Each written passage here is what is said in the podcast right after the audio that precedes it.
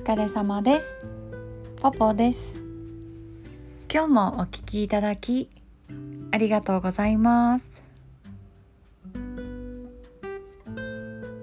皆さんフレネミーっていう言葉知ってますか？あのねフレンドとエネミーを合体させた言葉でフレンドは友達でエネミーは敵だからあの友達のふりをして敵というか実際はねこう仲いいふりして相手を蹴落とそうとしてたりまあ友達のふりして本当の友達じゃないみたいなねこう裏で悪口を言ってたり。で今日は、まあ、ちょっとね愚痴みたいに聞こえちゃってちょっと嫌な気分になっちゃう人もいるかもしれないんですけれどもまあその子のことを全否定しているわけじゃなく、まあ、そういう子もいるんだなって感じの話です。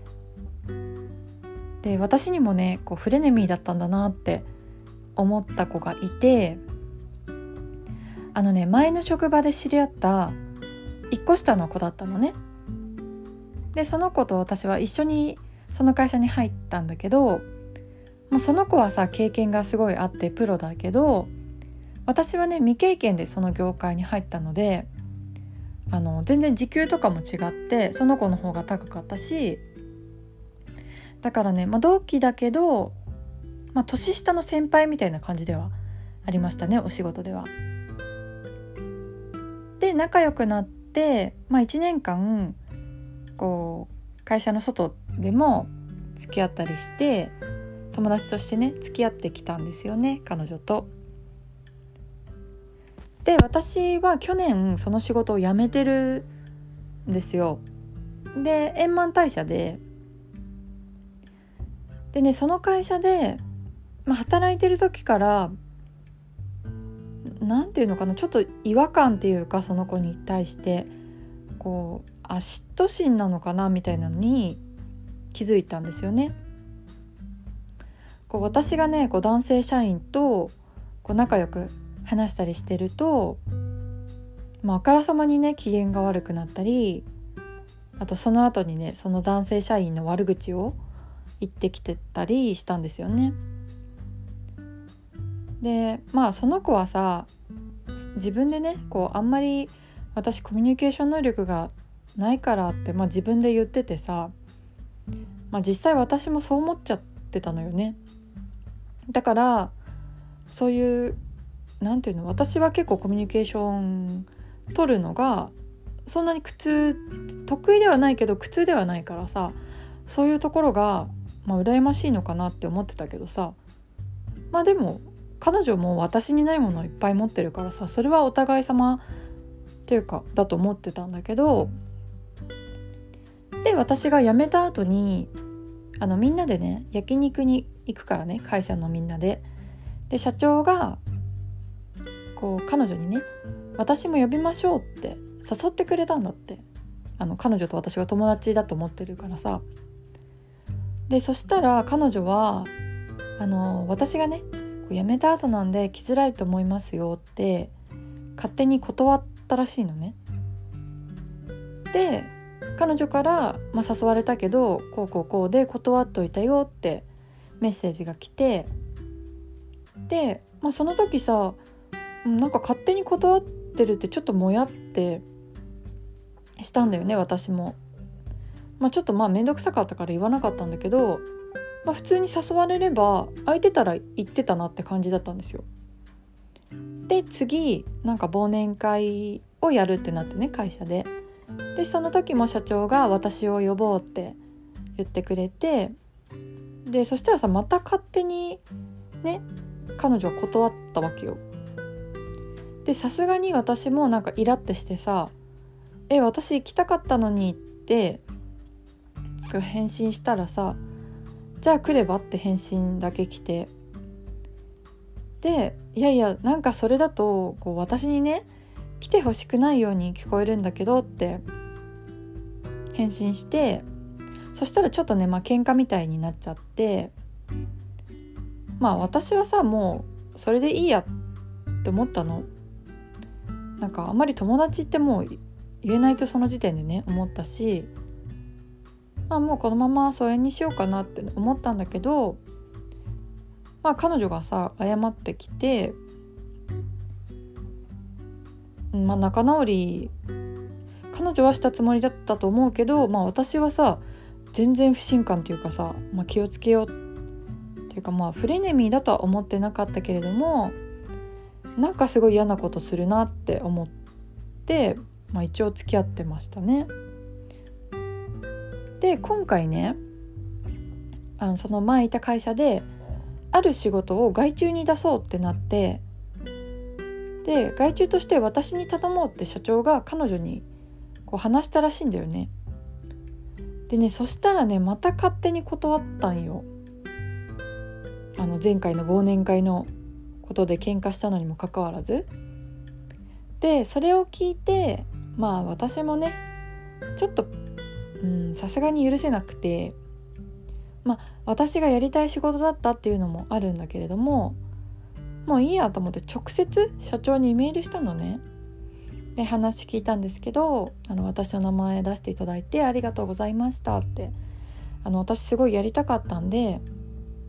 あのもし次回とかあれば次の機会があれば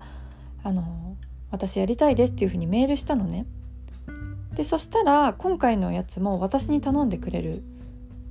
ことになったのよ。で決まったらもう彼女からもうすぐにもう嫌味なメールが来て「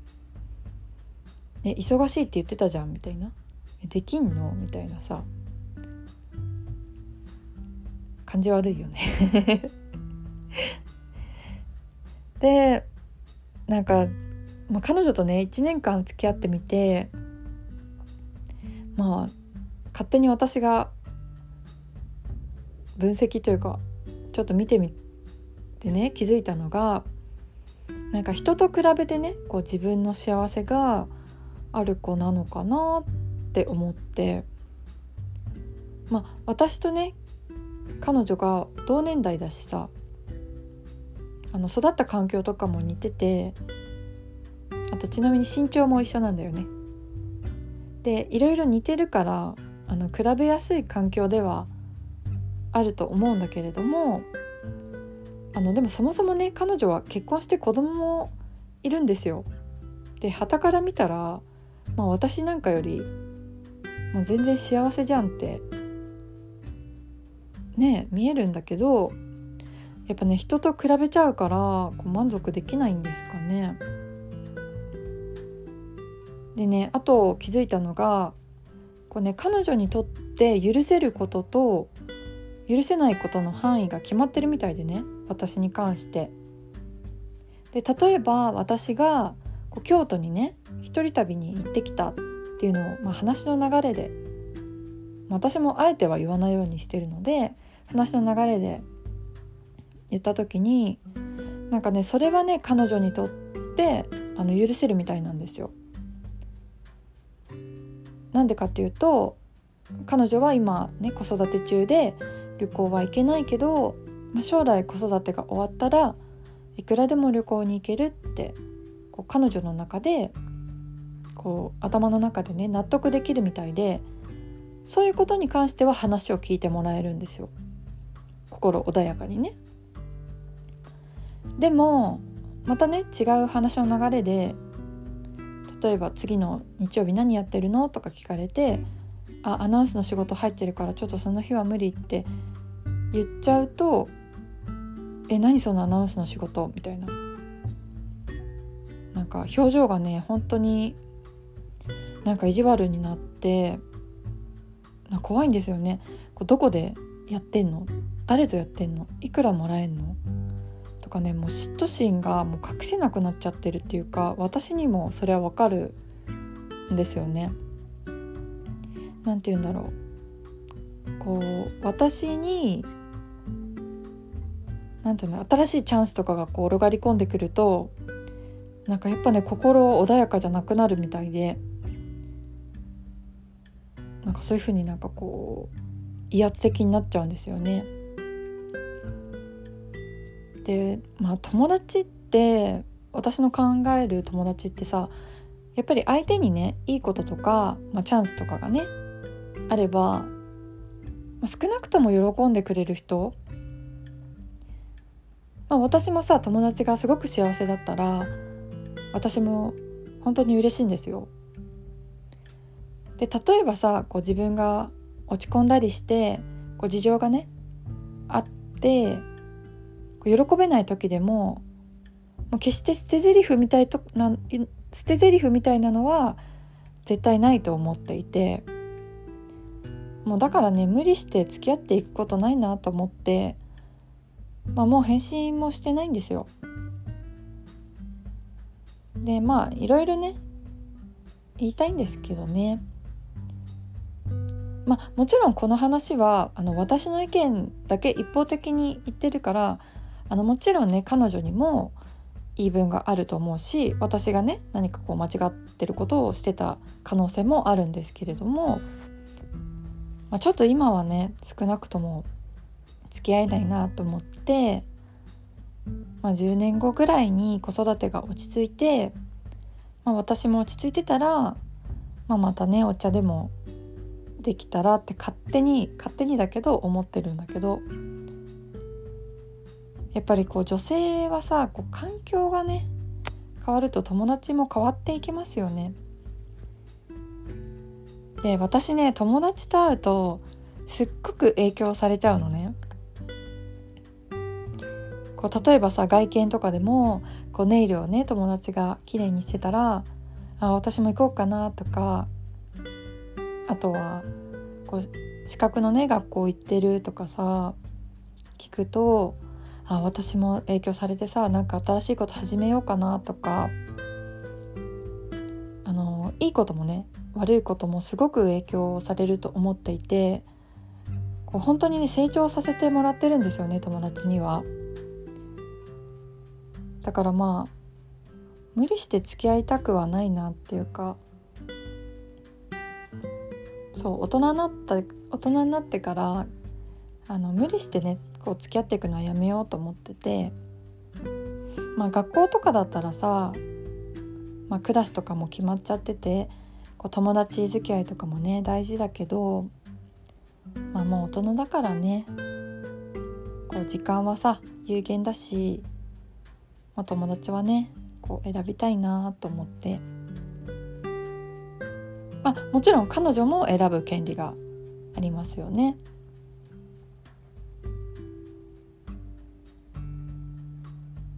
もしあのこういう人とはねこういうふうに付き合っていったらどうかなとかこう私はこういう時なんていうのフレネミーがいたらこういうふうに対処しましたとかさ